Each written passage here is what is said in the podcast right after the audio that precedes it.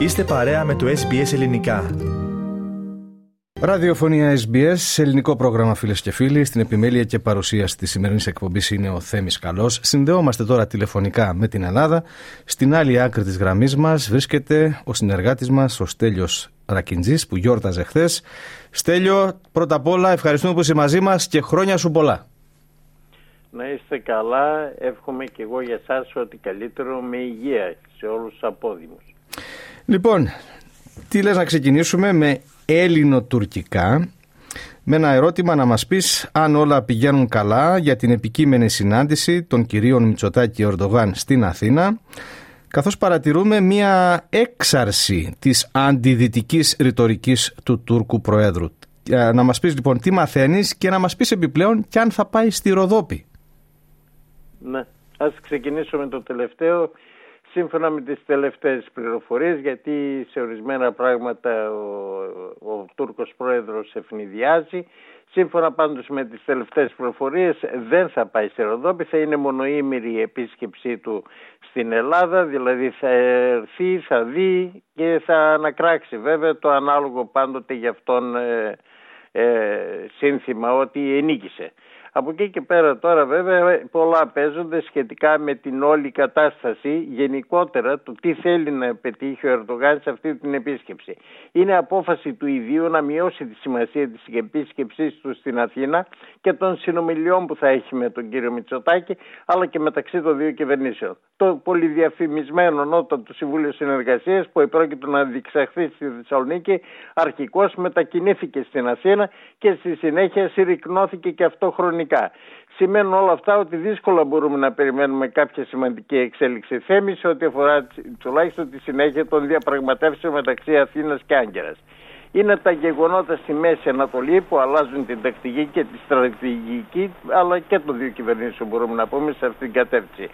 Για τον Ερντογάν προτεραιότητα έχει αντιπαράτηση με το Ισραήλ και ουσιαστικά με τις ΗΠΑ και την Ευρωπαϊκή Ένωση το μέτωπο με την Αθήνα μπορεί να περιμένει, τουλάχιστον βάσει αυτού του σκεπτικού, αν το υποθέσουμε ότι είναι εντελώς σωστό. Κανείς βεβαίως δεν μπορεί να υποτιμήσει τη διάθεση του Τούρκου Προέδρου να προβάλλει τις απαιτήσεις του σε υψηλούς τόνους, μιλώντας στο Μέγαρο Μαξίμου παρουσία του κ. Μητσοτάκη. Κάτι που έχει κάνει στο παρελθόν με τον Λέξη Τσίπρα το 2017, αλλά και με τον καγκελάριο Σόλτς στο Βερολίνο πριν από λίγες μέρες. Θέμη.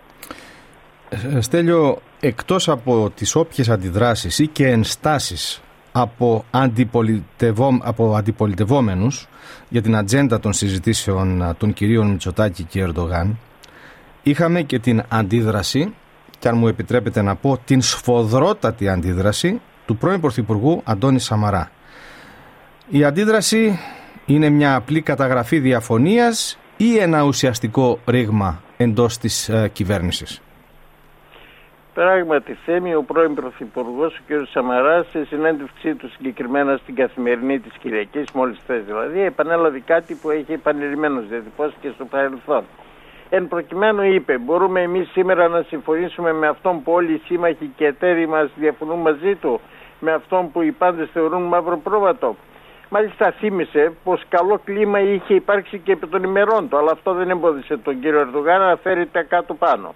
Εμείς με τη σειρά μας οφείλουμε να επισημάνουμε πως ανάλογη θέση είχε κρατήσει και ο πρώην επίσης Πρωθυπουργός Κώστας Καραμαλής και μάλιστα πρώτος είχε διατυπώσει εντηρήσεις για τον τρόπο που πλησιάζει η κυβέρνηση την Τουρκία καθώς και ότι με δεδομένες τις θέσεις της Τουρκίας για μηδενική επίρρεια των νησιών σε θαλάσσιες ζώνες με τη θεωρία των γκρίζων ζωνών και με το κάζους μπέλης σε ισχύ είναι προφανές ότι έχει δημιουργηθεί ένα πολύ βαρύ φορτίο που καθιστά ακόμη πιο δύσκολη τη συζήτηση και την προσέγγιση. Το να αποφευθεί ε, μια δημόσια αντιπαράθεση, αυτό που φοβούνται δηλαδή στην Αθήνα από τη συμπεριφορά που δείχνει ο κ. Ερντογάν, όπως έγινε τότε το 2017 και η διατήρηση του ήπιου κλίματος στις διμερείς σχέσεις είναι όπως όλα δείχνουν ο στόχος για την Αθήνα. Δηλαδή να υπάρξει μια ηρεμία σε αυτή την επίσκεψη. Θέμη. Τώρα Στέλιο όπως έχουν εξελιχθεί τα πράγματα και το θέμα με τα γλυπτά του Παρθενώνα μπορεί να θεωρηθεί εθνικό. Ο Πρωθυπουργός, ο κύριος Μητσοτάκης, βρίσκεται στην Βρετανία, παραχώρησε συνέντευξη στο BBC και ερωτήθη και για τα γλυπτά του Παρθενώνα. Υπάρχει φως λοιπόν στο τούνελ για αυτό το θέμα; Ε, πρωτίστως να πούμε πως η αναφορά του Πρωθυπουργού στο ιστορικό αυτό τηλεοπτικό κανάλι αλλά και ραδιοφωνικό σταθμό του BBC και στην ε, εκπομπή συγκεκριμένα της Λόρας Κέννιτ Μπέκ μιας πολύ καλής δημοσιογράφου για το θέμα των γλιτών του Παρθενώνα ήταν μια θα λέγαμε άριστη εμφάνιση. Πολύ καλή και μάλιστα και μια κατανοητή σε όλους ατάκα ενώ δηλαδή κατανοητή σε όλο τον κόσμο η ατάκα του κ. Μητσοτάκη προς το τηλεοπτικό κοινό του Βρετανικού τηλεοπτικού σταθμού ήταν όταν είπε είναι σαν να κόβει τη Μόνα Λίζα στη μέση. Το ένα κομμάτι να πάει στο Βρετανικό Μουσείο και το άλλο στο Λούβρο. Νομίζετε πως αυτοί που θα το βλέπουν θα αξιολογούν τον πίνακα όπως το αρμόζει; Αυτό ακριβώς συνέχισε ο κύριος Μητσοτάκης, συμβαίνει με τα γλυπτά του Παρθενώνα. Ε, ο Έλληνας Πρωθυπουργός δήλωσε αισιόδοξο ότι μέσα στη θητεία του θα υπάρξει λύση. Επισήμανε πως το ζήτημα των γλυπτών δεν είναι απλά η επιστροφή κάποιων αρχαιοτήτων στον τόπο μας, αλλά η επανένωσή τους. Όσον αφορά το ερώτημα σου ε, αν υπάρχει φως στο τούνελ, να πω Θέμη πως ο Πρωθυπουργός είπε πως δεν έχουμε κάνει τόση πρόοδο στο θέμα όσο θα θέλαμε, αλλά είμαι ένας άνθρωπος με υπομονή και ελπίζω ότι μέσα στη θητεία μου θα τα καταφέρουμε. Όλοι όμως γνωρίζουμε ότι αυτά τα πράγματα είναι πραγματικά σε ό,τι αφορά τους Βρετανούς πάρα πολύ δύσκολα να τα εκχωρήσουν. Ε, διότι και η χώρηση σύμφωνα με αυτούς θα φαινόταν ότι πραγματικά ε, ομολογούν την πράξη την οποία έκανε ο Λόρδος Έλβιγεν. Θέμη. Τώρα να έρθουμε στα εσωτερικά θέματα, Στέλιο, και θέλω να μας μιλήσεις για αυτή την κριτική, την σκληρή κριτική που άσκησε ο Μητροπολίτης Πυραιός ο κύριος Σεραφείμ κατά του Προέδρου του ΣΥΡΙΖΑ, του Στέφανου Κασελάκη. Ποιος ο λόγος και τι διαμηνήθηκε. Ε, αυτά βέβαια εσείς στην Αυστραλία δεν τα έχετε ζήσει. Αν συνέβαιναν αυτά, σούμπιτο θα είχε εξοριστεί ο κάθε ιεράρχης που θα τολμούσε να τα πει σε δημόσια έκφραση. Πάντως έτσι είναι κάπως πραγματικά όπως είπε στις σκληρές δηλώσεις του Μητροπολίτη Πυραιός Σελαφήμ ενάντια στον Στέφανο Κασελάκη. Δεν αποσκοπούσαν όμως μόνο στο να επικρίνει τον πρόεδρο του ΣΥΡΙΖΑ για τις προσωπικές του επιλογές, αλλά και για να στείλει μηνύματα και σε άλλους παράγοντες. Σε ένα πραγματικά προκλητικό κείμενο, σε μέσα σε μια ιστοσελίδα εκκλησιαστική, εκκλησία online, με ομοφοβικούς ισχυρισμούς, ο Μητροπολίτης υποστηρίζει πως η σωματική πρακτική της ομοφιλοφιλίας φέρνει θανατηφόρους σωματικά κινδύνους, αλλά και καρκινογενείς, ενώ αποτελεί κακό παράδειγμα για την νεολαία. Βέβαια όλα αυτά όπως καταλαβαίνεις δεν μπορούμε να πούμε ότι είναι επιστημονικά τεκμηριωμένα. Από την άλλη πλευρά το ερώτημα είναι υπό ποια συγκυρία τα είπε όλα αυτά ο Επίσκοπος Σεραφείμ όταν είχε όλο το χρόνο να τα πει πιο μπροστά. Ε, είναι πραγματικά ερώτημα αυτό. Αυτό είναι εκ των πλέον σοβαρών θεμάτων όπως τουλάχιστον ισχυρίζονται πολλοί εκ των συναδέρφων μας που προχώρησαν και σε αναλύσεις. Θέμη.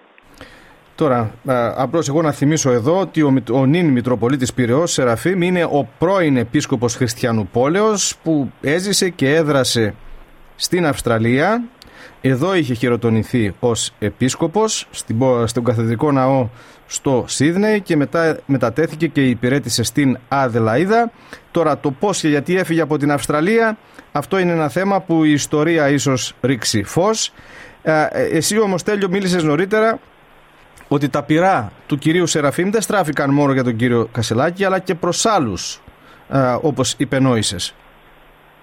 Έτσι είναι τα πράγματα και πρώτον μπορούμε να πούμε την ώρα που η κυβέρνηση ετοιμάζεται να καταθέσει νομοσχέδιο για το λεγόμενο γάμο μεταξύ ατόμων του ιδίου φύλου και για την τεκνοθεσία από τέτοια ζευγάρια και ήρθε αυτό εδώ το ζήτημα. Το νομοσχέδιο αυτό συναντάει την αντίθεση πολλών βουλευτών της Νέας Δημοκρατίας, περισσότερο από 15 όπως λένε, μεταξύ των οποίων και ο Υπουργός Επικρατείας Μάκης Βορύδης, ο οποίος δήλωσε ότι αν τεθεί θέμα κομματικής πειθαρχίας στην ψήφιση του νομοσχεδίου θα παραιτηθεί. Ε, βέβαια αυτό εκ τους ασφαλούς διότι ο κ. Μητσοτάκης μπορεί να ζητήσει να γίνει η ελεύθερη ψηφορία, όχι βάση κατά συνείδηση δηλαδή, ώστε να μην αντιμετωπίσει θέμα του τι θα κάνει στη συνέχεια με αυτούς τους 15. Πολλοί πάντως βουλευτές της Νέας Δημοκρατίας δηλώνουν επίσης ότι δεν θα το ψηφίσουν. Άρα ο Πυραιός με επικρίνοντας τον Κασελάκη, δηλαδή τα ρίχνει στο ΣΥΡΙΖΑ για να τα ακούσει η Νέα Δημοκρατία, στηρίζει στην ουσία τις φωνές στη Νέα Δημοκρατία που διαφωνούν με την κυβέρνηση. Δεύτερον, επίσης, διαμηνύει στον Αρχιεπίσκοπο Ιερώνυμο να μην συναντηθεί με τον αρχηγό της αξιωματική αντιπολίτευσης, δηλαδή με τον κύριο Κασελάκη, διότι ω ήθιστη οι αρχηγοί των κομμάτων συναντούν τον Αρχιεπίσκοπο. Όπως και κάτι ακόμη, ο Σεραφείμ Πυραιός είναι από αυτούς τους ιεράρχες που θέλουν να οργανωθούν συλλαλητήρια κατά του σχεδίου νόμου. Πάντως θα έχει συνέχεια το όλο θέμα, έτσι τουλάχιστον δείχνουν τα πράγματα. Θέμη. Τώρα, Στέλιο, θέλω να μιλήσουμε για, την, για τις αποχωρήσεις από το κόμμα της αξιωματικής αντιπολίτευσης, τον ΣΥΡΙΖΑ, και στο τι σχεδιάζουν οι αποχωρήσαντες. 11 νομίζω φύγανε οι βουλευτές την προηγούμενη εβδομάδα. Μπορείς παρακαλώ να μας δώσεις περισσότερες πληροφορίες; Ε, εκείνο το οποίο έχει τουλάχιστον γίνει φανερό μέχρι στιγμής είναι ότι αυτές τις μέρες ολοκληρώνονται θέμη οι διεργασίες και οι διαβουλεύσεις για τη συγκρότηση μιας νέας, όπως λένε, κοινοβουλευτικής ομάδας από τους αποχωρήσαντες. Μια μορφή σύμπραξης του Κοινοβουλίου των βουλευτών της ομάδας Αξιόγλου με την ομπρέλα είναι υπό ολοκλήρωση και ο προγραμματισμός είναι από αυτή την εβδομάδα να βρίσκονται και οι 11 συντονισμένοι στα έδρανα της Βουλής. Αυτοί οι 11 βουλευτές επιδιώκουν να αποτελέσουν την κύρια δύναμη αντιπολίτευσης απέναντι στη Νέα Δημοκρατία και τον κύριο Μητσοτάκη για τη συζήτηση για τον προπολογισμό. Προς ώρα ζητούμενο είναι το όνομα της νέας κοινοβουλευτικής ομάδας που θα ενταχθούν οι 11 βουλευτές που ανεξαρτοποιήθηκαν από την κοινοβουλευτική ομάδα του ΣΥΡΙΖΑ. Ταυτόχρονα υπάρχουν και συζητήσεις θέμη διαβουλεύσεις για τα πρόσωπα που θα έχουν κουβικού ρόλους στη νέα κοινοβουλευτική ομάδα. Οι πληροφορίες επιμένουν πως ο κύριος Χαρίτσης θα είναι ο πρόεδρος της νέας ε, κοινοβουλευτικής ομάδας, ενώ ο Ευκλήδης Τσακαλώτος φέρεται να αναλαμβάνει γραμματέας αυτής. Δεν αποκλείεται δε την κοινοβουλευτική εκπροσώπηση να αναλάβουν η κυρία Έφη Αξόγλου και ο Νάσος Ηλιόπουλος. Θέμη. Και με αυτά θα ολοκληρώσουμε για σήμερα την επικοινωνία μας. Τέλειος, σε ευχαριστούμε που ήσουν μαζί μας. Καλό υπόλοιπο της εβδομάδος και τα λέμε ξανά την άλλη Δευτέρα. Να είστε και εσείς καλά. Γεια σας. Συνομιλήσαμε φίλες και φίλοι με τον συνεργάτη μας στην Ελλάδα, τον Στέλιο Ρακιτζή. Θέλετε να ακούσετε περισσότερες ιστορίες σαν και αυτήν; Ακούστε στο Apple Podcast, στο Google Podcast, στο Spotify ή οπουδήποτε ακούτε podcast.